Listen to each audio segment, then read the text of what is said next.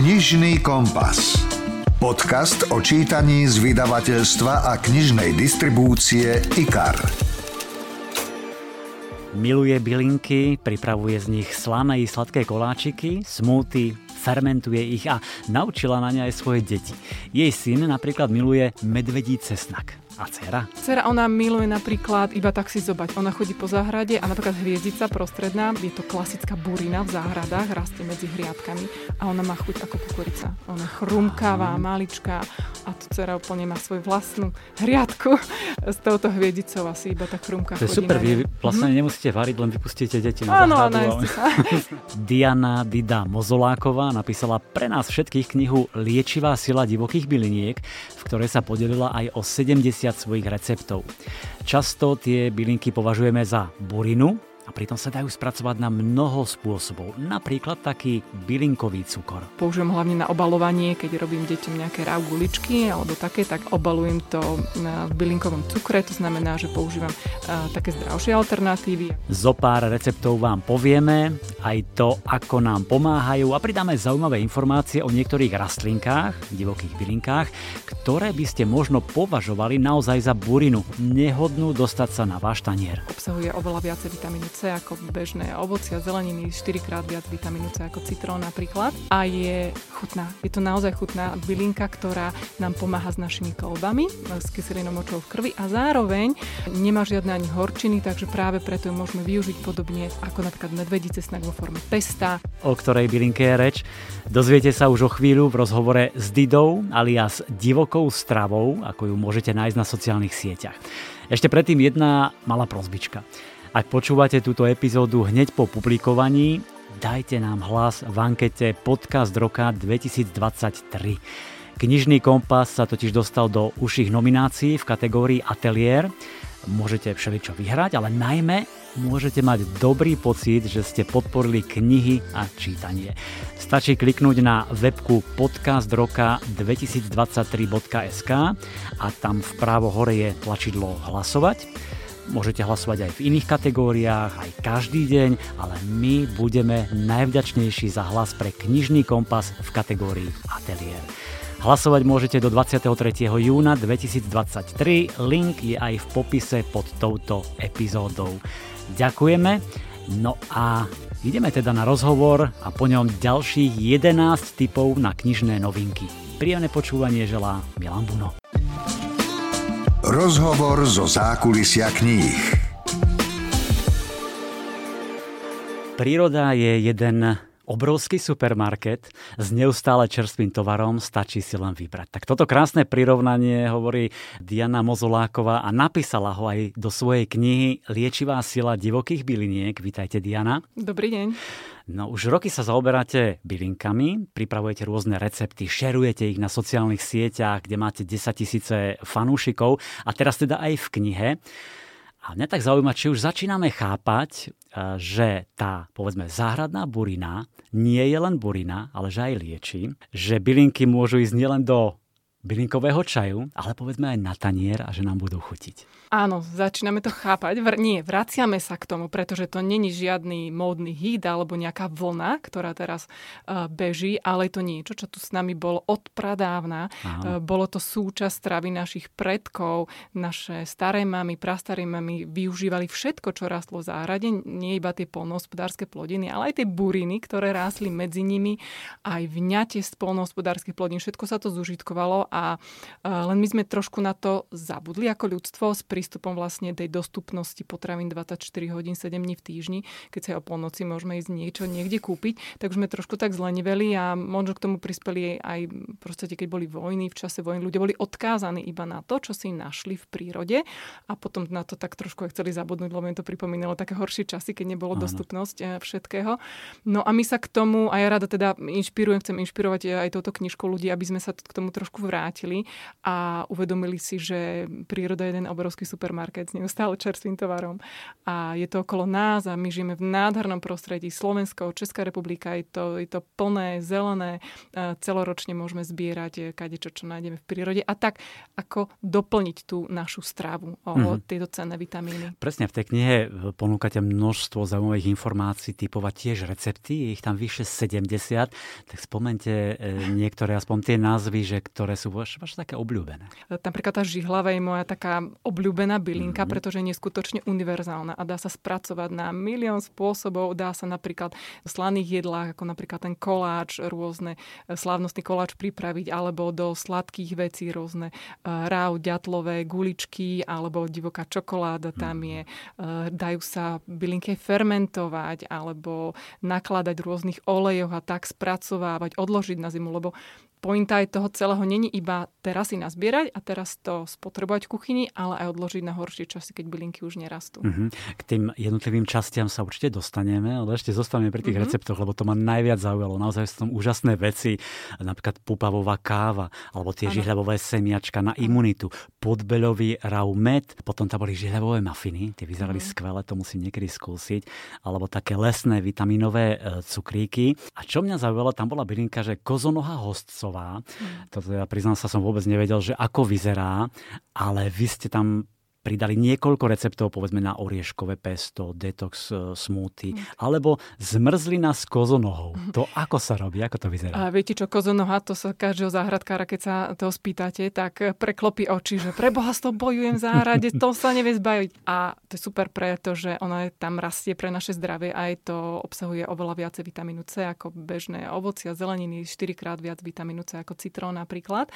A je chutná. Je to naozaj chutná bylinka, ktorá nám pomáha s našimi kolbami, s kyselinou močovou v krvi a zároveň nemá žiadne ani horčiny, takže práve preto ju môžeme využiť podobne ako napríklad medvedí cesnak vo forme pesta, alebo áno, aj takto nakrájať, nasekať, rozmixovať do zmrzliny pre deti často robím, pretože nemá v sebe tie horčiny.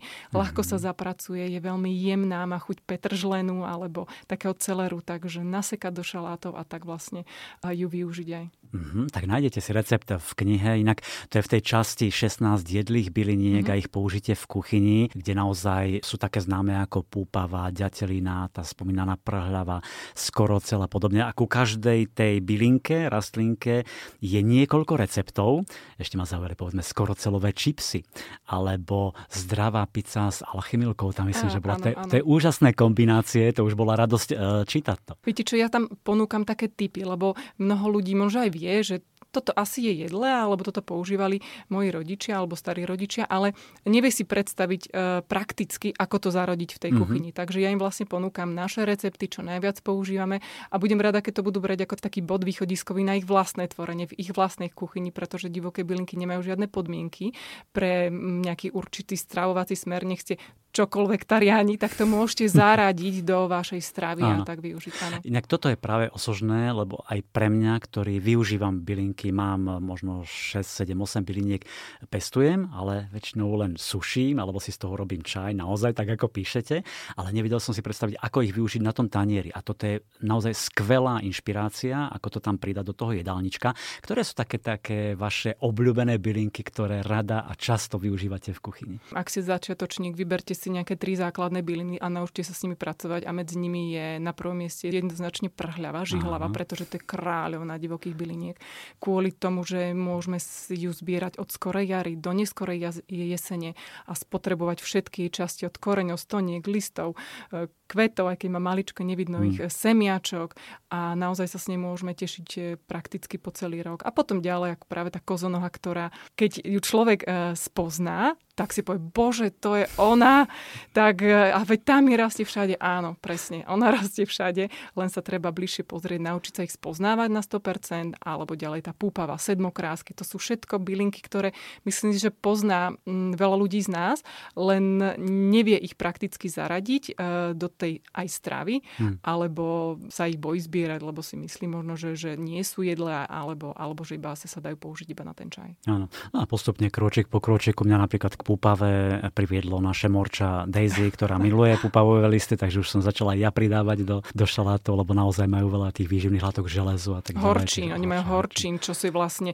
pre naše, v našej strave e, slovenskej tie horčiny akutne chýbajú, pretože mm. tie chute sú slané, sladké a tie horké chute prirodzené pre náš tráviaci trak sú potlačené a to práve tá púpava kompenzuje. Tak, jedzte púpavu. Máme tu leto, tak dajte ešte nejaký recept na takú letnú osviežujúcu limonádu, ktorá nám dodá energiu. Áno, vodné maceráty alebo také bylinkové vodné mm, výluhy sú skvelou alternatívou čajov. V mhm. lete, keď vlastne mm, e, ten čaj v podstate niečo, čo nás zahreje, tak práve tie vodné bylinkové maceráty sú veľmi príjemnou alternatívou. Môžeme ich aj sfermentovať podobne ako mm, bazové kvety. Napríklad sú také dosť populárne, že sa robia fermentované limonády, ale presne toto isté môžeme zvoliť a s divokými bylinkami môžeme ich naložiť do studenej vody, napríklad na noc vymacerovať a ráno máme výživnú bylinkovú vodu, ktorá nás osvieži a dodá potrebné vitamíny a minerály. Áno. S ktorými bylinkami to robíte vy? V základe tá žihľava, áno, mm. ale podľa dostupnosti. Nejak sa nešpecializujem, vždycky pozriem, čo vonku rastie a, a na, kombinujem si nejaké dva, dve, tri bylinky. Ak vlastne máme aj nejakú medovku, metu, kľudne to môžeme osviežiť e, alebo aj citrón tam pridať a tie bylinky naozaj stačí im pár hodín, aspoň 4-5 hodín a oni pustia tie svoje účinné látky do vody. Tie horčiny nie, to je super, lebo aj keď napríklad púpava je horká, ale v studenej vode uh, nepustí tie svoje horčiny, takže ona Aha. sa aj takto dá využiť. A mám tie bylinky, povedzme, nasekať, rozdrviť nejako, alebo len tak vložiť a oni pustia aj tak? Tie... Môžete ich nasekať, určite. Môžete ich nasekať, pretože viacej uh, rýchlejšie pustia účinné látky, alebo sprekové výhonky teraz rastú. Tak Áno, tie sú Áno, úžasné, tie sú úžasné. to z toho aj sirupy robiť. Citrónovú futakku to dávajú, hej, kyslo. Čiže toto robíte aj na studeno, povedzme tie výhonky, lebo som ich videl, som si natrhal zo pár a hovorím mm-hmm. si, robím si sirup, neurobím, ale dajú sa aj takto na studeno? Určite, že? určite, a... určite. Tam oni sú tak výrazne aromatické, majú veľa eterických zložiek, veľa eterických olejov v sebe, silíc, mm-hmm. tak oni prakticky ultra rýchlo pustia aj tie svoje látky, aj tie vône, chute do tej vody. Ale nemusím ich predtým nejako umývať? To záleží, v akom prostredí zbierate. To je jedno zo základných pravidel všeobecne bylinkárstva, že zbierame v čistom prostredí. Áno. Toto všetko teda nájdeme aj v tej knihe Liečiva sila divokých byliniek a je to skutočne plnofarebný, praktický, sprievodca, prehľadný, je tam množstvo fotografií Čiže možno aj ten laik, bežný človek po tom prečítaní knihy už bude chodiť po svojej záhradke alebo po lese, po luke úplne inak a bude si niečo iné všímať ako dovtedy, nie? Je to cesta, áno. A preto je to tá inšpirácia, preto tam není to herbár. Pretože je fajn, dobre, keď viete, ja neviem, 100, 152 bylín, ale to sa nedá prakticky využiť vo živote. Takže radšej tých bylín poznať menej a vedieť ich na tých 15 alebo viacej spôsobov spracovať, vedieť ich na 100% využiť pre vaše zdravie. Tak Takže áno, je to taký, taký sprievodca. Ja som tam naskladala také bylinky, ktorým si myslím, že 99% z nás sa určite na 100% s nimi stretne. Okrem kozonohy, ktorú som nepoznal, už Ale poznám. určite, keď už badáte, tak budete Áno, a už som si pozrel na obrázkoch, už viem, ktorú a kde ju mám v záhradke. Mne sa veľmi páčili aj časti, kde vysvetľujete presne, ako rozpoznať, či je bylinka, rastlinka jedla, liečivá, na čo môže pomáhať podľa stonky, listov, tuším farby kvetov a tak ďalej. Tak ďalej. Sú, uh-huh. Áno. A píšete, že divoké bylinky obsahujú jednu z najdôležitejších súčastí našej stravy, chlorofil. Čo to znamená, ako nám to pomáha? Chlorofil, bez chlorofilu by sme nedokázali existovať. Je to vlastne najpôvodnejšia látka, účina, ktorá je nevyhnutná v našej strave, aby sme zdravo fungovali. Ona viaže jedy na seba, čistí telo a preto sú aj veľmi teraz populárne rôzne zelené prášky, povedzme, hmm. ako je chlorela alebo spirulina, jačmeň. A my toto všetko máme zadarmo okolo nás, pretože divoké bylinky obsahujú extrémne množstvo chlorofilu a vlastne je dokázané, že keď my máme dostatočný príjem chlorofilu e, celé leto, respektíve v, tej, v tom čase, kedy bylinky rastú, tak aj naše telo si spraví zásobu na zimu a využívajú, aj keď mm-hmm tie bylinky nie sú až tak dostupné. Takže naozaj ono sa tam naakumuluje, tá slnečná energia, spojí tá vlastne zelené farbivo, chlorofil v našom tele a, a využívame to aj v zime, takže super. No dobré, prakticky si teraz poďme povedať. Mm-hmm. Chcem si dnes trošku dodať viac chlorofilu do tela. Mm-hmm. Čo by som mal urobiť, čo by som mal pozbierať a ako to zužitkovať? to, čo rastie okolo vás, ono má výhodu, že mm, nemusíte mať ani vlastnú záhradku. Stačí, keď e, raz za týždeň, napríklad cez víkend idete niekde na výlet, zoberte si so sebou nejakú krabičku alebo pohár, napríklad sklenený závaraninový obyčajný a nazbierate si a odložíte do chladničky. Takto skladované bylinky vám vydržia celý týždeň a vy ich mhm. postupne môžete pridávať. Vy musíte vlastne, ideálne, keď ich zaradíte ako súčasť, také spestrenie zdravej a vyváženej stravy. Vtedy je to najväčší benefit ako pre, pre všetkých. A postupne, vôbec to netreba začať vo veľkom, postupne pridávam alebo nahrádzam. Tam, kde predtým ste používali špenát alebo petržlenovú vňaťku alebo mrkvové vňate alebo pážitku, tak to nahradíme týmito Aha. Divokými bylinkami a nespoznajú to ani doma. Vidíte, ja si ráno rád vybehnem cez víkend, že pažitku dám si na chlebík, nasekám, no, tak, tak teraz si môžem kozonohu alebo pupavu. Alebo, alebo do smúty hrany, ak si robia ľudia mm. zelené smúty alebo aj ovocné s pridaním vlastne nejakých zelenej zložky, tak perfektne. Mm-hmm. Žihlava do nej. Aj Vidno, že ako s radosťou hovoríte o tých bylinkách, úplne iskričky v očiach. Ako ste sa vy dostali k tým bylinkám, alebo kedy ste podľahli? Lebo mám pocit, že som čítal v tej knihe, že ste vyrastali v klasickom činžiakovom trojizbovom byte, nie v dome ani záhradke. Tak ako? Základ je rodina určite. Ja som našťastie mala to šťastie, že mm, ma aj rodičia, oni boli vegetariáni, takže ten štandard, ako keby ten stravovací už bol trošku iný v, tom, v tej dobe socializmu ako, ako bežne. Ale chodili sme na bylinky, Zbierali sme lípu, šípky, všetky tieto klasické bylinky, sušili sme na zimu. Stará mama robila pupavý sirup, to si dodnes pamätám, neznášala som to, ako som musela zbierať tie púpavy po záhrade. Ale vidíte, je, je to niečo, čo nám bolo štepované od malička a to vlastne sa vždycky prenesie do toho obdobia aj dospelosti a naviažeme, na tom pokračujeme. Bylinky sa dostali ku mne uh, tak, že tým, že sme už mali ten základ v stravovaní, chceli sme vlastne dbať na to, aj dbáme, čím, čím vyživujeme naše telo, nielen krmíme. A používali sme bylinky vo fitoterapii, to znamená čaje, tinktúry a také, takže to už bolo tak iba prirodzené prepojenie uh, medzi kuchyňou a tou fitoterapiou. Mhm. Takže mm-hmm. a mám naozaj to šťastie, že máme záhradu vlastnú, môžeme vybehnúť, pozrieť sa, čo nám dneska je v ponuke. Áno, áno. Otrhneme si a už to proste bol rozbehnutý vlak, ktorý... To ide, hej. Áno, áno. Keď ešte nazrieme do tej knihy, mne sa veľmi páčila aj časť alebo kapitola 15 spôsobov, ako spracovať tie divoké jedle bylinky. Nie je to len to sušenie, alebo povedzme tinktúry, ktoré robia mnohí maceráty, ale povedzme aj bylinkový prášok alebo bylinkový cukor. Dajte nejaký jednoduchý To je presne to, že sme sa zastavili trošku, tí ľudia iba, iba v rámci toho čaju, odložím to. A mňa zase fascinovala tá oblasť, že ako ako ich odložiť na tú zimu, ako keď budeme trstňou na záhrade, ako môžeme. Napríklad, ako ste spomenuli, tie bylinkové prášky. Ľudia, ktorí nemusia až tak bylinkové čaje, nemajú k ním vzťah a chcú využiť liečivé účinky byliniek, tak ich môžu usušiť, následne zomleť na prášok a takto po lyžičkách pridávať napríklad do toho jedla. Mm. Oni tie svoje účinky majú aj v takejto forme, alebo ich pridať, zamiešať do vody, alebo iba, iba tak v, v rámci toho, vo forme toho prášku Áno, bylinkového. Je to úplne taká... Áno, áno. A využijú tie účinné látky z nich a nemusia iba lúhovať vo forme čaju. A ten bylinkový cukor, to má za... To je zase taká milá alternatíva. Takisto ja som to použijem hlavne na obalovanie, keď robím deťom nejaké rau guličky alebo také, tak obalujem to v bylinkovom cukre. To znamená, že používam uh, také zdravšie alternatívy, ako napríklad panelu, čo je sušená trstinová tráva hm. a práve s týmto bylinkovým práškom, keď to zmiešame, môžem pridať ešte tie žilové semiačka ako extra bonus a použiť eh, na ozdobovanie rôznych koláčov alebo do mrveničiek eh, ženy radi hm, posypajú rôzne bublaniny. Alebo aj zmrzlinu. A zmrzlinu, presne, mm. presne. A tak toto zase, to je taký skôr spôsob pre deti, hej, lebo predsa deti majú radšej tie sladšie chutie, tak je to taký spôsob, ako im tak nenápadne prepašovať. Čiže základom je ten bylinkový prášok, ale to zmiešam s nejakou hodnou áno, formou toho to cukru. Upravím. Mm. Áno, áno, áno. Aby sme dali niečo aj mužom, tak tam spomínate bylinkové víno. to ako? Uh, to bylinkové víno, je to spojitosti s tou hluchávkou skôr, lebo hluchávka je mm, pre ženy, ale samozrejme má svoje vitamíny, účinné látky a je to zase ďalší spôsob, ako uchovať liečivé účinky na neskôr, pretože ja používam červené víno kvôli flavonoidom a tým liečivým látkam a mm, keď sa dostatočne dlho nechajú bylinky vo víne, tak oni zase pustia tie svoje účinné látky.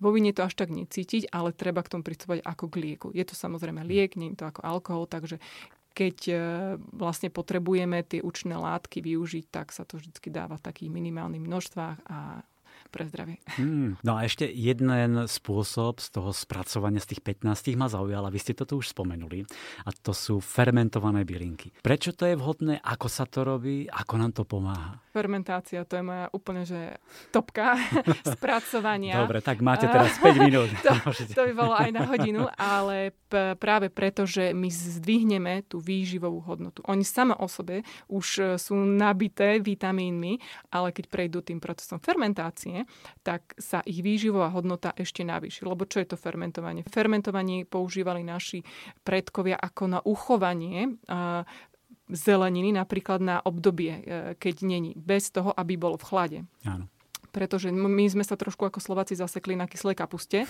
a dosť, ale svet fermentácie je obrovská planéta a buď sa dajú tieto bylinky na začiatok napríklad e, kombinovať so zeleninami ako kapusta, mrkva alebo kaleráb alebo rôzne iné zeleniny, fermentovať, že sa iba zaradiť, alebo samostatne fermentovať. Mm-hmm. Medvedí cestnak napríklad. Chrén som tam tuším videl. S chrénom áno, mm-hmm. je to mhm. dobré kombinovať, alebo tie púpavy sme spomínali, tie púčiky uh, sa dajú naložiť do slaného nálevu fermentačného, nechať. Aj to, v tom je to výhodné, že to neprechádza teplnou úpravou, to znamená, že všetky látky sú uchované, zdvihne sa ich výživová hodnota, pretože sa tam pridáva kyselina mliečná vlastne na fermentáciu a vydrží. Naozaj ja mám aj trojročné fermenty v chladničke, sú skvelé, perfektné. Mm, skvelé. Toto ste ma inšpirovali a nájdete v tej knihe určite pár typov na to, ako fermentovať bylinky. Ja to rozhodne vyskúšam, lebo to ma naozaj zaujalo. Ale vy ste párkrát povedali niečo aj o svojej rodine, o svojich deťoch. Vy máte tuším dve deti však. Aha. Ako oni prijímali tieto bylinky na svojom tanieri detskom. E, mali povedzme s niektorými bylinkami nejaký problém, ťažšie si na ne zvykali, alebo sú také, ktoré hneď si obľúbili? Viete čo, u detí je to také, že to, čo sa im podáva od malička, berú ako samozrejmosť. Hej? Mm-hmm. Oni, nemajú, oni nemajú to s čím porovnávať. Proste je to doma, používa sa to, je to zvyk, proste keď sa ide k obedu, sa spraví niečo zelené, nejaký šalát, využívame to, čo nám záhrada dala. Takže oni to nemajú s čím porovnávať, je to pre nich prirodzené, vedia, že môžu vybehnúť na záhradu, otrhnúť si sedmokrásku a zjesť ju. Je to perfektný spôsob, ako, ako deťom vlastne zaradiť tie divoké byliny do takej každodennosti. Mm-hmm. Samozrejme, treba im to prispôsobovať takým im chutiam veciam, hej, že keď im dám fermentovaný medvedí cesnak, tak ako áno, syn ho miluje napríklad, hej, ale presne smoothie im robím trošku sladšie, zaradím im, dám im rôzne slámky do toho, alebo menšie množstvo, radšej nech si dajú dva maličké poháriky ako jeden veľký. Nenútiť vždy ponúkať, spraviť im to tak, aby im to chutilo, vyhovalo im chutiam a oni vedia, že to je súčasť našej stravy a je to niečo úplne prirodzené a tak to berú. Aha, čiže Takže... synovi chutí fermentovaný medvedí cesnak a, a druhé, druhé dieťa máte čo, dceru? Uh, dceru. Cerku a áno, čo áno. také? Dcera, ona miluje napríklad iba tak si zobať. Ona chodí po záhrade a napríklad hviezdica prostredná, možno, možno že ju poznajú ako kúračka, alebo tak. Uh, je to klasická burina v záhradách, rastie medzi hriadkami a ona má chuť ako kukurica. Ona je chrumkavá, Aha. maličká a to dcera úplne má svoju vlastnú hriadku s touto hviezdicou asi iba tá chrumka to je super, vy vlastne mm-hmm. nemusíte variť, len vypustíte deti na Áno, záhradu. Áno, ale nie. Je to tak, že to, to presne, oni vedia, a vlastne je to proces učenia. My sa stále učíme, čo vlastne môžu vonku e, otrhnúť, čo môžu zjesť, vedia si aj žihlové semiačka sami e, zjesť a je to ten krok tej sebestačnosti. Mm-hmm. Nebyť odkázaný 100% na to, čo si kúpim v supermarkete, ale vedieť, e, že môžem aj takto doplniť svoju stravu. Mm-hmm. Inak mnohí, teraz mi napadlo rodičia, že keď ich deti trošku ochorejú, príde nejaká nádcha, kašel a tak ďalej, tak už panikária a divne bežia do lekárne. Vy to asi všetko riešite bylinkami. Uh, áno, máme základ, e, bylinkovú lekárničku je doma, ale základ je tá prevencia, ten krok. Lebo ak tí deti, aj my, teda dospelí, máme kvalitnú stravu, vyváženú, tak e, naozaj tie choroby sa nám vyhýbajú. Sú to bežné veci, nádchy, čo je úplne normálne, telo sa potrebuje prečistiť, ale máme tú výhodu, alebo teda vieme, že nemusíme hneď bežať do lekárne.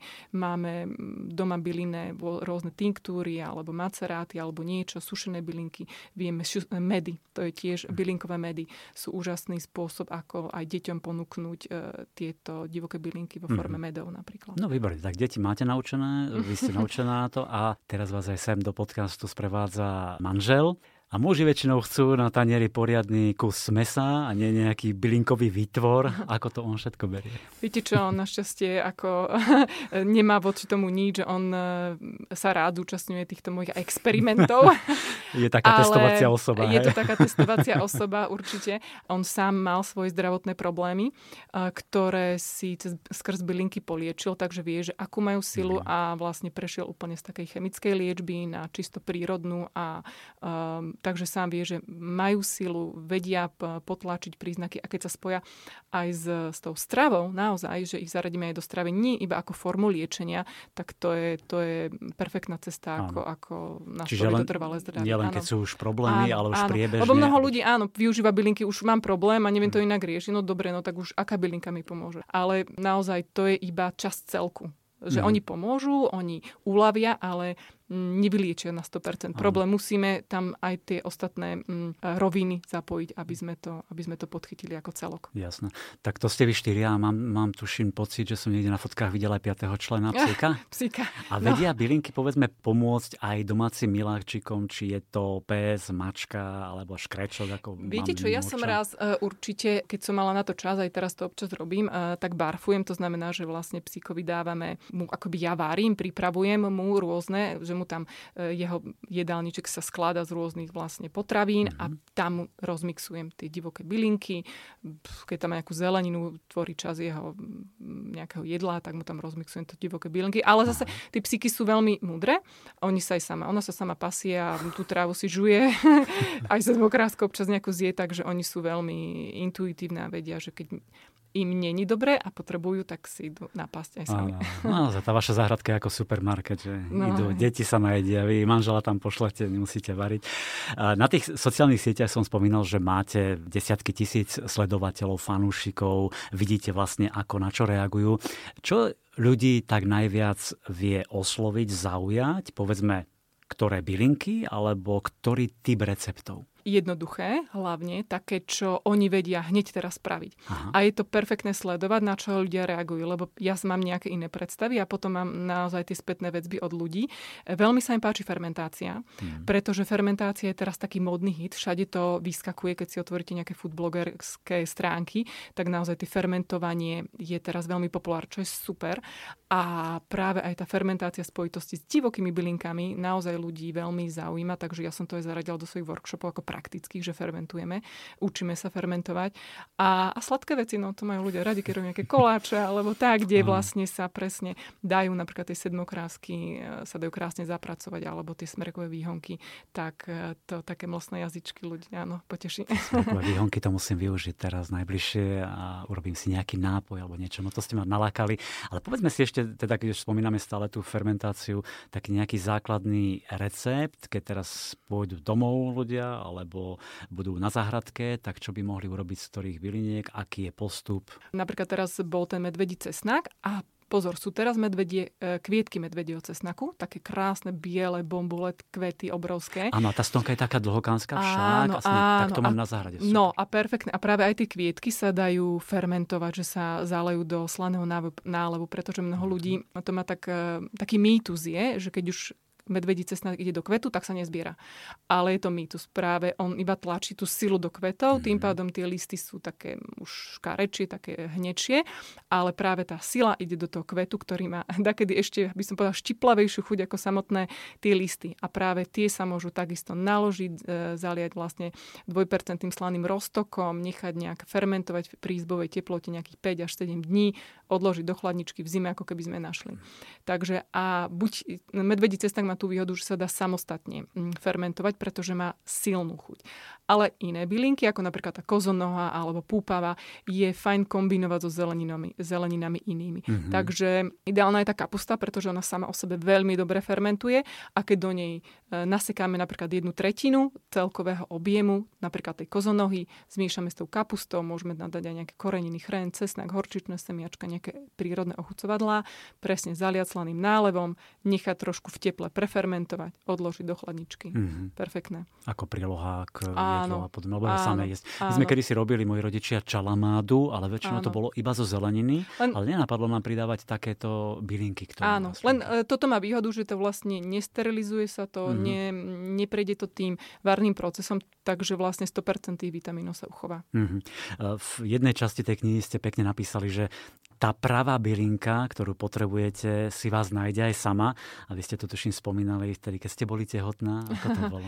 Áno, pretože mnoho ľudí tiež sa tak naháňa za bylinkami, ktoré rastú neviem akých lúkach alebo tak, ale naozaj oni sa pred nami neskrývajú. Oni, oni chodia ku nám, oni nás vyhľadávajú tie bylinky a stačí sa pozrieť iba to, čo nám rastie na záhrade a to je tá práva bylinka pre nás, pretože mm, je mnoho byliniek s podobnými účinkami a práve tá bylinka, ktorú my potrebujeme, oni, oni, oni si vás naskenujú, tie bylinky a posielajú ako keby vám e, do cesty práve, práve tie. Takže áno, keď som bola tehotná, alebo keď som teda chcela otehotneť, to si pamätám, mm-hmm. tak som mala plnú luku alchmilky, to bolo, to bolo až neskutočne, to by sa dala kosiť a ona je práve na podporu vlastne ah. otehotnenia všetkých týchto vecí. Potom ani ťuk proste nebola. Minulý rok, keď začalo to mm, vírusové obdobie, tak zase boli plné lúky uh, skoro celú. Skoro celý vlastne bylinka určená na dýchacie cesty, na liečbu mm, dýchacích ústrojenstiev, kašla a všetkých týchto akutných vecí, bronchitídy. A to bolo neskutočné, koľko bolo skoro celú. Prečo? Pretože príroda vie, že my ho Áno. teraz potrebujeme. To, to je to, čo my teraz potrebujeme, takže mm, nemusíte nejak strašne hľadať nejakú konkrétnu bylinku, ktorú ste si prečítali, že je na nejaký problém, ale pozrieť sa, čo vám rastie, tak toto teraz potrebujeme, to treba zbierať. Presne, sme súčasťou prírody áno, áno, a tak to áno. naozaj je. A možno aj preto ste na záver pridali veľmi pekný prehľad tých nutričných hodnôt divokých mm-hmm. byliniek, ale tiež zberový kalendár, to sa mi páčilo, že čo kedy zbierať, kedy kvety, listy, mm-hmm. lúpenie, takže to je skvelé pre, pre všetkých, ktorí nevedia možno, nevyznajú sa, tak tam to majú prehľadne napísané. No teraz sme sa teda presvedčili, že tie divoké bylinky naozaj vedia liečiť, vedia nám pomôcť pri mnohých neduhoch a sú aj skvelým spestrením jedálnička do jedla určite vnášajú mnohé nové chute. A presne o tom je kniha Liečivá sila divokých byliniek, ktorá vyšla pod značkou Príroda a jej autorkou je Diana Dida Mozoláková. Tak ďakujeme za rozhovor, za plno ráda receptov a verím, že sme mnohých inšpirovali. A ja ďakujem a prajem príjemné objavovanie divokých byliniek. Počúvate podcast Knižný kompas. Je to jeden z najväčších romantických bestsellerov posledných rokov a teraz by šlo pokračovanie. Colin Hooverová patrí v poslednom období medzi svetové topky. V mnohých krajinách obsadzuje svojimi knihami najvyššie priečky rebríčkov a často ich tam má hneď niekoľko. A podobne je to aj u nás. V Ikare jej vyšiel román Končí sa to nami v roku 2018, ale jeho svetový boom prišiel až pred dvomi rokmi. Colin doteraz predala vyše 20 miliónov kníh a napríklad na TikToku ju sleduje 1 400 tisíc followerov. Jednoducho súčasný fenomén. No a tým pokračovaním je kniha Začína sa to nami, ktorá nadvezuje na úspešný román Končí sa to nami a ponúka pohľad na udalosti z Lilinej aj z atlasovej perspektívy. Lily dostala druhú šancu na pravú lásku, náhodou natrafí na Atlasa, ktorého nevidela dva roky, idú na rande a hoci netuší, či z toho niečo bude, teší sa. Lenže stále je tu jej bývalý manžel Ryle, s ktorým sa dohodli na starostlivosti o cerku Emerson. Ešte vždy má v jej živote svoje miesto, ale tiež je veru poriadne žiarlivý. Začína sa to nami, potvrdzuje, že Colin Hooverová je majsterkou emotívneho zobrazenia ľudskej duše. Zodpovedala všetky otázky, ktoré vám možno napadli po dočítaní tej prvej knihy. Píše naozaj nezameniteľným spôsobom aj keď sa chopí nejakej tej bežnej témy, vie ju podať precítene a spôsobom, ktorému sa len ťažko odoláva. No tak vyskúšajte. E, mám pre vás úryvok, ktorý načítala Zuzana Jurigová Kapráliková. Odohráva sa tesne potom, ako Lily stretla Atlasa. Ešte stále sa mi chvejú ruky, hoci prešli už takmer dve hodiny, čo som natrafila na Atlasa. Nedokážem určiť, či sa trasiem od nervozity alebo od hladu. Od príchodu do práce som nemala čas nič zjesť. Sotva som si našla 5 pokojných sekúnd a spracovala, čo sa dnes ráno stalo. To bolo, že by som zhltla raňajky, ktoré som si priniesla. Naozaj sa to stalo? Naozaj som zasypala Atlasa tými trápnymi otázkami, pre ktoré budem do konca roka chodiť kanálmi. No, nezdal sa mi zaskočený. Pripadal mi veľmi šťastný, že ma vidí. A potom, keď ma objal, ako by sa vo mne čosi spiace náhle prebudilo k životu. Až teraz som sa prvý raz dostala na toaletu a uvidela sa v zrkadle. Chce sa mi plakať. Som fľakatá, tričko mám zababrané od mrkvy, lák na nechtoch olúpaný ešte asi od januára. Nie, že by Atlas očakával alebo vyžadoval dokonalosť. X raz som si predstavovala, že na ňo naďabím, no pri fantazírovaní som ani raz nevidela, že do ňo vrážam uprostred hektického rána, pol hodinu po zásahu detskou výživou rukou 11-mesačného dieťaťa. Vyzeral skvele. No ako skvele voňal.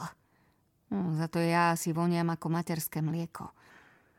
Som úplne rozklepaná z toho, čo by naše náhodné stretnutie mohlo znamenať.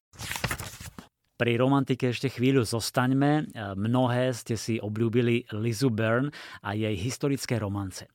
Najradšej píše o neodolateľných mužoch a nezávislých duchaplných hrdinkách. A presne tak je to aj v jej tretej knihe v Slovenčine. Po príbehoch Nevestín Bosk a pán a jeho nevesta je tu novinka Nevesta si berie ženícha.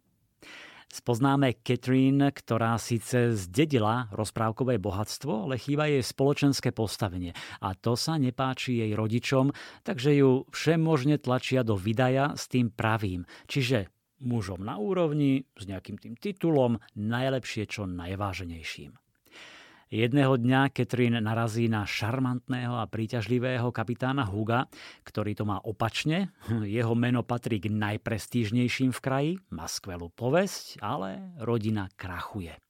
A tu je okamih na premyslený plán. Catherine mu ponúkne svoje peniaze za jeho meno, čiže má skôr o takú obchodnú dohodu, ale ako to už býva, láska nás vie prekvapiť aj v nečakaných chvíľach, keď to možno nechceme, nemyslíme na to a nie je to pre nás dôležité. Jednoducho srdcu nerozkážete a presne o tom je nová historická romanca Nevesta si berie ženícha od Lizzie Byrne. Toto je príbeh o tom, že svet môže byť zázračným miestom, ak sa naň dokážete dívať s otvoreným srdcom. Román o veľkých veciach, ktoré prichádzajú nepozorovane a ak nie sme pripravení zachytiť ich, nevšimneme si ich. Uniknú nám. Aj o tom je príbeh Dar od Michaely Rosovej, slovenskej autorky, ktorá je viacnásobnou finalistkou ceny Anasoft Litera. A v tomto svojom najnovšom románe rozpráva o skupine mladých ľudí, ktorí sa po prvý raz stretávajú v Alpách a potom o mnoho rokov neskôr sa ich cesty spoja opäť. V zasnežených horách prekonávajú prvotnú nedôveru, pomaličky budujú priateľstva na celý život. Denis sa túla po horách, divne oblečená Lena číta upírske romány a Conor, ktorý má vo zvyku neustále do niečoho udierať, vyklopkávať a bubnovať, sa zasa raz zamiloval. O mnoho rokov neskôr už sú dospelí a roztratení po svete, ale ich cesty sa predsa len ešte pretnú.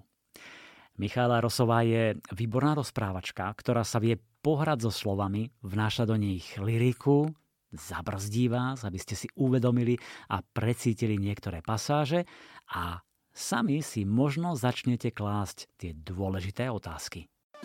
Slovenský spisovateľ Z tohto vydavateľstva tu mám dve top autorky. Michala Rís vie prekvapovať a, a získava si čoraz viac čitateľiek, fanúšičiek, ktoré sa tešia na každú jej novú knihu. No a tento raz opäť prekvapila príbehom Volanie krvi o Daniele, mame dospievajúcej céry Emmy, ktorá je psychiatrickou pacientkou. Dostáva rôzne lieky, ale tie nezaberajú, stav sa zhoršuje, má dokonca halucinácie a bludy, no sama Eva vraví, že nie je blázon. Nikto jej však neverí Ema sa pokusí o samovraždu a hoci je jej mama Daniela v koncoch, je rozhodnutá urobiť pre svoju milovanú dceru všetko. Čokoľvek. Dokonca je ochotná prekročiť hranice morálky, zákona či vlastného tela.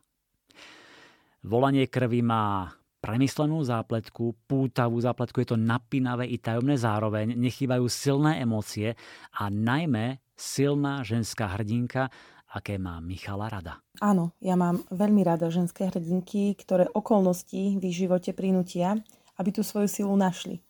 A aj by som povedal, že Daniela je moja najsilnejšia hrdinka, pretože je v absolútne beznadejnej situácii a napriek tomu sa rozhodne postaviť všetkému, čo pozná, aj všetkým, čo pozná, či už je to manžel, rodina, lekári a vlastne sa postaví aj zdravému rozumu, pretože vie, že ak nezasiahne, tak jej dcera spácha samovraždu. Často píšeš aj o bolesti. Je to nejaká forma očisty, katarzie alebo len výzva, lebo ako vravíš, ňou rastieme? Mm, myslím si, že s bolestou je to tak, že buď nás zlomí, alebo už sa vystupne do takého neznesiteľného štádia, že nás prinúti konať a teda nás motivuje k tomu rastu. No a e, svoje hrdinky sa snažím viesť práve k tomu rastu, pretože myslím, že zlomených ľudí je na svete priveľa. A každý potrebuje nádej. A nie, písanie o bolesti nie je pre mňa forma očisty. Väčšinou sa snažím písať o tom, čo už mám spracované alebo sa ma téma netýka vôbec a osobne, ale chcem o nej niečo vypovedať, niečo, čo považujem za dôležité. Hm. Kde sa vzala tá samotná inšpirácia? Matka bojujúca o život vlastnej céry. V živote všade navôkol je mnoho rodičov, ktorých láska naozaj nepozná hranice, rodičov, pre ktorých neexistuje, že sa niečo nedá, že to nejde, alebo že už sa nedá spraviť viac je mnoho rodičov, ktorí bojujú do poslednej sekundy pre svoje deti a sú ochotní naozaj pohnúť nebom a zemou, aby im pomohli. Mám kamarátku a keď sa narodila, tak mala veľmi silný zápal pľúc a keďže to bolo mnoho rokov vzad, tak lekári ju dali maminke, že nech si ju zoberie domov, aby mohla teda zomrieť s ňou doma, že sa už nič viac nedá robiť. No a tá mama sa skrátka odmietla vzdať a to dieťa zachránila sama. Aj keď e, lekári si nad tým vlastne umýli ruky. No a hoci som ja pre tú moju hrdinku Danielu vo volaní krví zvolila trochu netradičné okolnosti a cesty, e, stále je to tá istá bezhraničná láska a odhodlanie matky alebo teda rodiča zachrániť svoje dieťa. A vlastne to ani nie je prvýkrát, čo sa venujem téme matky bojujúcej za život svojho dieťaťa, pretože v podobnom duchu sa nesie aj moja kniha Celý život. Si výborná v popisovaní emócií, rozpoloženia postav, ideš im priamo pod kožu. E, cítiš to pri písaní podobne ako my pri čítaní? Záleží od konkrétneho príbehu, pretože niektoré témy sa ma dotýkajú viac a iné zase menej. Pred volaním krvi som mala naozaj obrovský rešpekt, dokonca sa priznám, že keď som si tak nejak v hlave ujasnila, že idem písať tento príbeh, tak som sa rozplakala, že sa mi do toho veľmi nechce, pretože e, niektoré scény sú brutálne a príbeh je predkaný zlom a nie je to niečo, o čom by som e, chcela písať, už potom len vyriešiť otázku, prečo som o tom písala však. Nakoniec to však nebolo až také náročné, ako som predpokladala. Keď to porovnám mm, s tým spomínaným celým životom, ten sa mi písal ťažšie. Aj oveľa hlbšie som to prežívala, čo je teda zrejme spôsobené tým, že bolo pre mňa ľahšie sa nácitiť na hrdinky celého života ako na Danielu, keďže jej príbeh e, je, naozaj netradičný. Miška, niekdy sa s nadhľadom nazvala ako žánrová štetka, no to je super, nie to niečo nové, vybočujúce, nezvyčajné pre teba, striedaš tie žánre a to je skvelé a naozaj ti to vychádza. Ako ti sadla táto mystery linka, takéto napätie a štrilerové? Bohužiaľ to vyzerá, že tento môj malý vtip e, so e, žánrovou štetkou z ľudovel, vieš, ako je taká uponáhľaná doba a ľudia majú tendenciu všetko skracovať, tak e, dúfam, že z toho čo skoro nezostane iba štetka. No a k tvojej otázke, ako mi sadla Mystery Linka, to zrejme posúdia asi až čitatelia, ale teda za mňa môžem povedať, že si myslím, že veľmi mi sadla, nesmierne som si to písanie užila a pevne verím, že sa volanie krvi stretne s pozitívnym čitateľským ohlasom, pretože už mám v hlave námed na e, nový mysteriózny thriller. Môžem len dodať, že nielen Miška Rís si písanie užívala, ale aj čitatelia si užívajú čítanie z prvých recenzií aspoň pár slov, postrehov.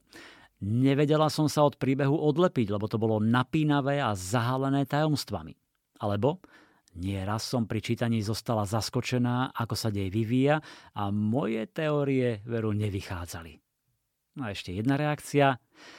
Tento psychologicko-spirituálny príbeh vám vyrazí dých a vôbec mi nevadí, že sa Michala Rís stala žánrovou štetkou, lebo tento krok bol správny. Druhou top autorkou je Jana Pronská, kráľovna slovenskej historickej romance. Je novinka Na veky tvoja nás zavedie na stredoveké Slovensko, ale aj na neapolský kráľovský dvor, kde sa zrodil príbeh lásky dvornej dámy Hermíny a rytiera Matiasa. Hermína de Bricomte je dvorná dáma kráľovnej Jany Neapolskej, ktorá sa počas rytierského turnaja zahľadí do uhorského rytiera Matiasa z Borše.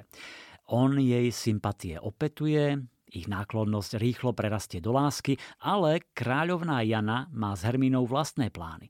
Preto je rozhodnutá ich lásku prekaziť za každú cenu a kvôli pomste z minulosti neváha Hermíne a Matiasovi zničiť život.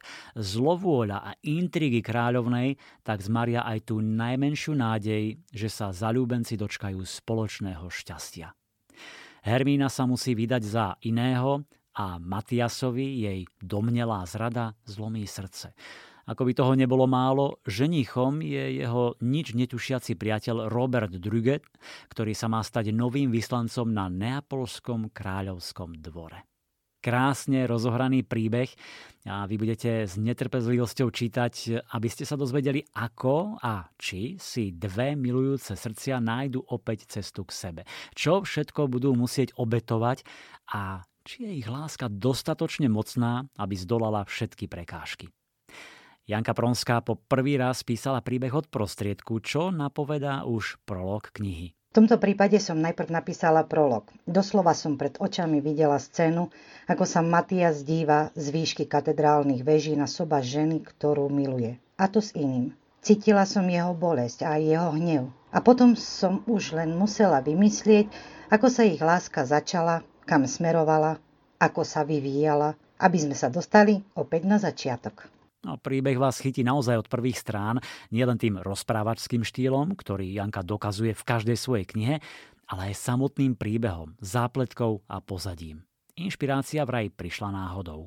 Inšpirácia k novému príbehu sa skrývala v jedinej vete – Najsevernejšie uhorské lazárium pre malomocných pri Komárne, tzv. les malomocných, ktorý spravoval rad Lazariánov. Dovtedy som si myslela, že podobné útočiska sa nachádzali iba na stredozemných ostrovoch, no ak si človek predstaví povodie Dunaja v stredoveku, zistí, že naozaj mohol oplývať bažinami a ostrovmi, kde sa nakazení leprov mohli sústreďovať. A táto jediná veta vlastne spustila všetko.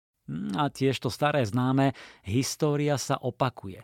Epidémie, neprimerané opatrenia, strach o zdravie a samotný život. Janka si samozrejme poctivo všetko konzultovala s lekárom. Určite. O chorobe, ktorá mimochodom straší ľudstvo, dodnes toho vieme málo. A i to málo je opradené legendami. Chcela som vedieť viac, ako choroba postupuje, ako dlho trvá, kým sa prejaví a ako sa prejaví. Čo ju spôsobilo a čím má vôbec človek šancu sa jej vyhnúť. V stredoveku o nej nevedeli takmer nič, ale báli sa jej. A po skúsenostiach s morom, ktorý vyhubil takmer dve tretiny Európanov, bolo ďalšie nebezpečenstvo naozaj veľmi silnou motiváciou, aby takto postihnutých ľudí izolovali. Na veky tvoja má nielen pekný príbeh, ale aj krásnu obálku, ktorá myslím hneď upúta a jasne napovie, že ide o romantický historický príbeh. Konzultovali sme návrhy na obálku s vydavateľstvom, však všetci sme sa podielali na jej tvorbe. A musím priznať, že v hre bolo niekoľko nádherných návrhov, ale som rada, že sme sa aj tento raz hodli. Obrázok akoby vystúpil zo samotného deja knihy a tešíme sa z nej všetci. Mám z nej skvelý pocit a tak dúfam, že sa bude rovnako páčiť aj čitateľom. Počúvate podcast Knižný kompas. Teraz mám pre vás naozaj knižnú lahôdku, ktorá vás priblíži k Bohu, možno s ním lepšie nadviažete kontakt a rozhovor. V luxusnej knižnici pribudol modlitebník v limitovanej edícii 500 výtlačkov, ktorý obsahuje katechizmus, modlitby a evanielia o narodení Ježiša Krista a Ježišovom zmrtvých staní. Celé je to doplnené ilustráciami Martina Augustína v unikátnom prevedení špeciálnej technológie zlatej tlače. A o tej inšpirácii, ale najmä o unikátnej tlači, ktorú sme prvý raz urobili na Slovensku, povie duša projektu Gabriela Belopotocká. Stretla som sa s polským vydavateľom, ktorý vyrába nádherné luxusné knižky. Tak sme si dali rande, porovnali sme naše, porovnali sme ich. Mali tam jednu knižku a to bol modlitebník. A ten sa mi veľmi páčil. A tak som chcela, že nech to pre nás vyrobia, lebo táto technológia na Slovensku sa ešte nikdy nepoužila. Ale dali nám tak obrovskú cenu, tak obrovskú, že ten modlitebník by musel stáť vyše 600 eur bez darčeka. Tak som sa naštvala, prišla domov, porozprávala sa s tlačiarňami Banská Bystrica, porozprávala som sa s Martinom Augustínom a začali sme vymýšľať, ako urobiť nádhernú a krajšiu verziu, ako je Polska. Tu sa pekne ukázala naša slovenská remeselná zručnosť, že si vieme poradiť aj sami. Tak rozhodne, naša knižka sa nedá porovnať jeden deň s Polskou. Hlavnú zásluhu má Martin, lebo Martin použil novú technológiu. Leptal zo zlatých papierikov, alebo ja neviem, jak nazvať tú technológiu, ale s tým nám zavaril teda poriadne. On to nádherne namaloval, pripravil Lenže nikto nebol schopný na Slovensku to zoskenovať. Tak sme poprosili nášho milovaného fotografa Jana Viliama Drnka, aby vymyslel technológiu, jak sa to dá odfotiť a z toho, ako sa dajú urobiť tlačové podklady. Tak pánovi Drnkovi to trvalo mesiac, kým vymyslel, ako to odfotiť. Poslali sme do Bystrice a Bystrice trvalo 6 mesiacov, kým vymysleli, akým spôsobom sa táto knižka môže vytlačiť. Najprv začali technológiou, že urobia tú zlatú tlač a potom farebnú tlač k tomu ako druhý krok a doniesli to ukázať, ale to proste nebolo ono. Tak už sme boli skoro rozhodnutí, že pán Drnek jedného remeselníka v Prahe našiel, ktorý by bol schopný túto technológiu urobiť, ale to bolo tiež hrozne, hrozne drahé. Na naše šťastie Bystrica sa nedala zahambiť. Tlačiari prišli s novou metodou, najprv vytlačili štvorfarebné ilustrácie, potom dali suchou ražbou naraziť zlatú fóliu, ale aby mohli naraziť zlatú fóliu, každú jednu kresbičku museli vykryť a pripraviť, lebo tá zlatá fólia môže byť len tam, kde patrí. Takže grafobal natlačil suchou technológiou fóliu, Fólia bola patinovaná, potom boli lakované a glitrované určité časti. Takže keď sa pozeráte na tú knižku a listujete v nej, vidíte tú zručnosť našich remeselníkov, tam vidno tú originalitu tej výroby. No určite je to nádherná kniha, treba si aj pozrieť video na www.luxusnaknižnica.sk. S tým Martinom si ešte povieme o tom, ako on robil tie ilustrácie, ale ty nám ešte povedz, pre koho je určená takáto kniha? Komu by si ju povedzme darovala? Ja by som to dala určite našim vnúžencom, lebo je to krásny modlitebník, prvý modlitebník pre deti. Ja si myslím, že veľmi vhodná knižka je to na prvé sveté príjmanie, na birmovku, na narodeniny, lebo k tej nádhernej knižke Martin nailustroval krížik absolútne atyp, A myslíme si, že to bolo také nejaké znamenie z hora, lebo ja ten krížik na mojej poslednej ceste identicky som videla v kláštore v Libanone. Ja keď som tom poslala tú fotku Martinovi, tak mal až zimomriavky a tvrdil, že to nemôže byť len tak náhoda. Modlitebník je teda vytlačený štyrmi špeciálnymi technológiami, viazaný v syntetickej koži a k nemu dostanete spomínaný zlatý prívesok, medailón s krížikom zo 14-krátového zlata v darčekovom balení, ktorý vyrobili v limitovanom náklade pre toto špeciálne vydanie. Výnimočné sú teda ilustrácie uznávaného výtvarného umelca Martina Augustína. Možnosť ilustrovať modlitebník bola moja splnená srdcová záležitosť. Bol som tomu skutočne veľmi rád a potešený. A zobral som to veľmi vážne. Vycestoval som kvôli inšpirácii do krásneho mesta Rím a navštivoval, chodil a prechádzal sa po desiatkách chrámov, kostolov a v týchto kresťanských bazilikách a úžasných priestoroch som vlastne pozorovala a viac menej nechal som sa unášať nádherou krásnych mozajok. A tieto mozaiky vlastne boli základom pre inšpiráciu, pre ilustrácie k môjmu modlitebníku. Preto je tam trošku iný posun v spôsobe ilustrácií, než je u mňa obvyklý a to je aj technologický. To sú tie vlastne zlaté fólie, ktorými som ilustroval e, túto knižku a druhá vec je taká veľmi krásna, že v týchto mozaikách je veľmi veľa symbolov. Aj tomu som vlastne trošičku sa priklonil a často využíval pri ilustráciách. A samozrejme aj ten samotný duchovný rozmer. Ale to, či sa mi to podarilo naozaj, asi zhodnotí už len samotný čitateľ. Dúfam a verím, pretože viera je pre mňa veľmi silná, intimná vec, že naozaj čitateľa zaujme. IKAR. Čítanie pre celú rodinu. Mŕtvi neklamú a vedia nám toho povedať veľa o živote, o nás samých, o tom, ako fungujeme a na čo si dávať pozor. Hm.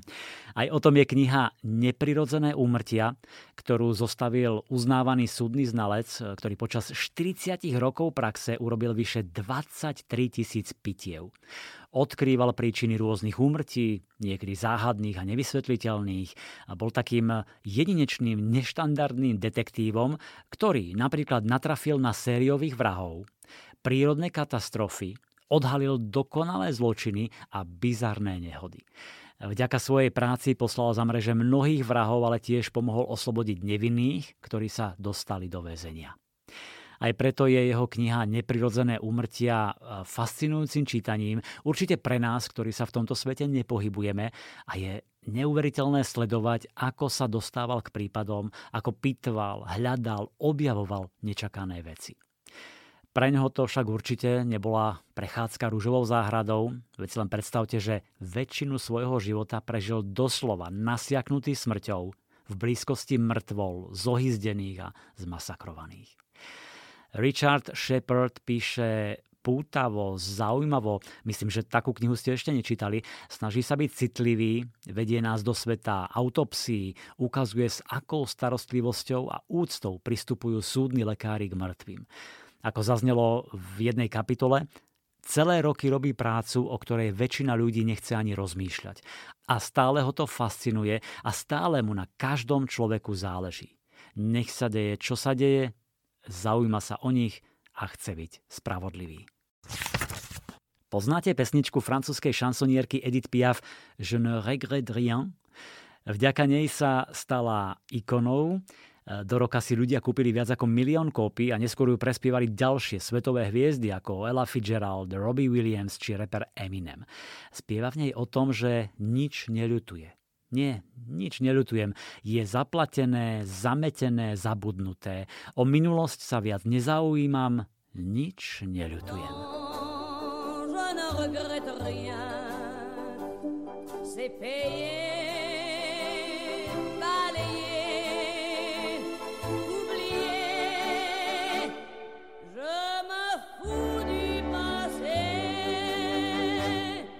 Podľa Daniela H. Pinka ovenčeného viacerými vyznamenaniami a oceneniami, je však ľútosť súčasťou našich životov. Píše o tom v knihe Sila ľútosti, kde ukazuje, ako nás pohľad späť posúva dopredu. Každý z nás totiž niečo ľutuje a napokon aj Edith Piaf to mala ťažké, jej život bol plný tragédií, plný problémov. E, napríklad v 17 rokoch porodila dieťa, ktoré zverila do cudzej starostlivosti a ktoré pred dovršením troch rokov zomrelo. Hm, že by ani nad touto smrťou necítila ľútosť. Ľutosť je univerzálna súčasť nášho bytia a keď pochopíme, ako funguje, budeme sa múdrejšie rozhodovať, dosahovať lepšie výsledky a pocítime väčší zmysel života. Zistíme, čo nás brzdí a budeme sa vedieť pohnúť.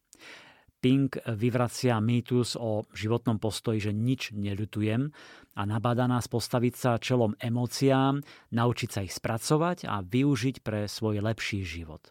Vo svojej knihe Sila ľútosti ponúka jednoduché postupy, ako vnímať ľútosť, ako sa z nej poučiť a ilustruje to na zaujímavých príbehoch zo života. Príroda. Fauna, flóra a životný štýl. Ja som Adamko hm, a ja som Barborka. Vo vydavateľstve Príroda vyšli e, tieto dve veľmi zaujímavé knižky. Sú to také pracovné zošity od slovenskej autorky, ktoré vedia pomôcť deťom v predškolskom veku. E, nový kamarát Adamko a v tej druhej knižke kamoška Barborka prevedú chlapcov a dievčatá ich vlastným svetom a pomôžu im všeličo objavovať.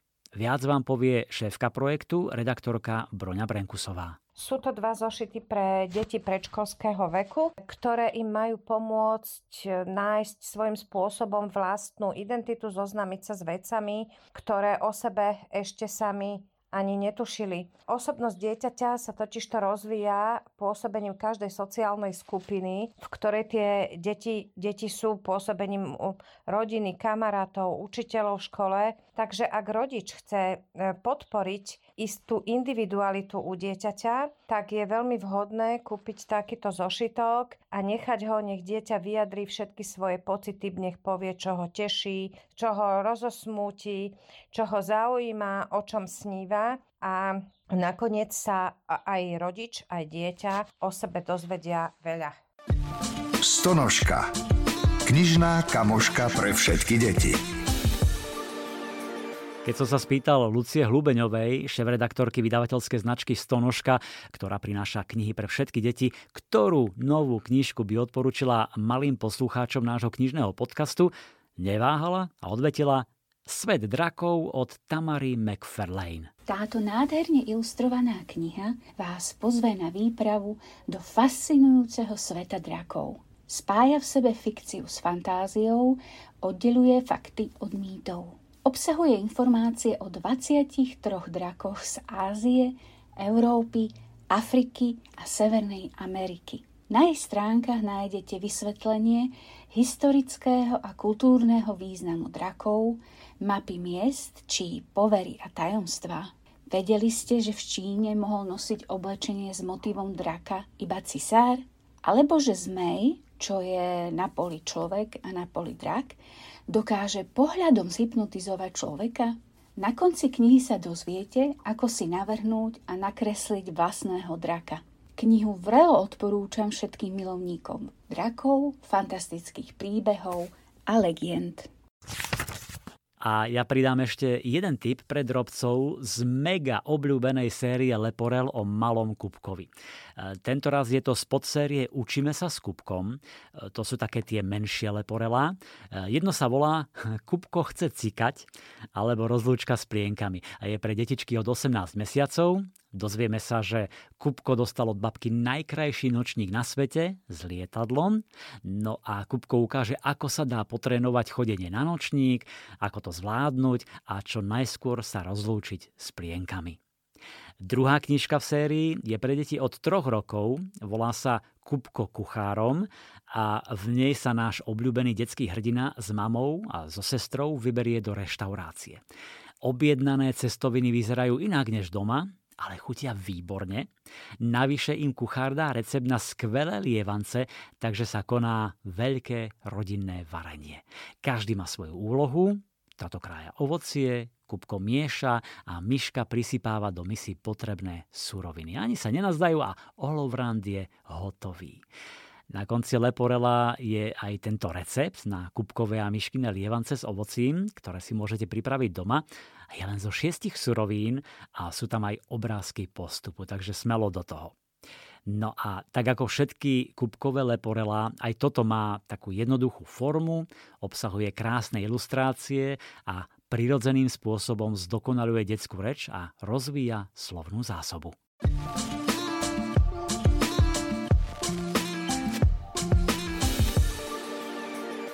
Priatelia, ďakujem za pozornosť. Samozrejme aj počas leta vám budeme prinašať zaujímavé rozhovory, ukážky načítané hercami, typy na krimi, romantiku, knižky pre deti aj pre tínedžerov, tak si kliknite na odber, aby vám nič neušlo. Môžete pridať aj hodnotenie, ktoré nám pomôže šíriť podcast o knihách ďalším milovníkom čítania. Všetko dobré želá Milan Buno. Knižný kompas. Podcast o čítaní z vydavateľstva a knižnej distribúcie IKAR.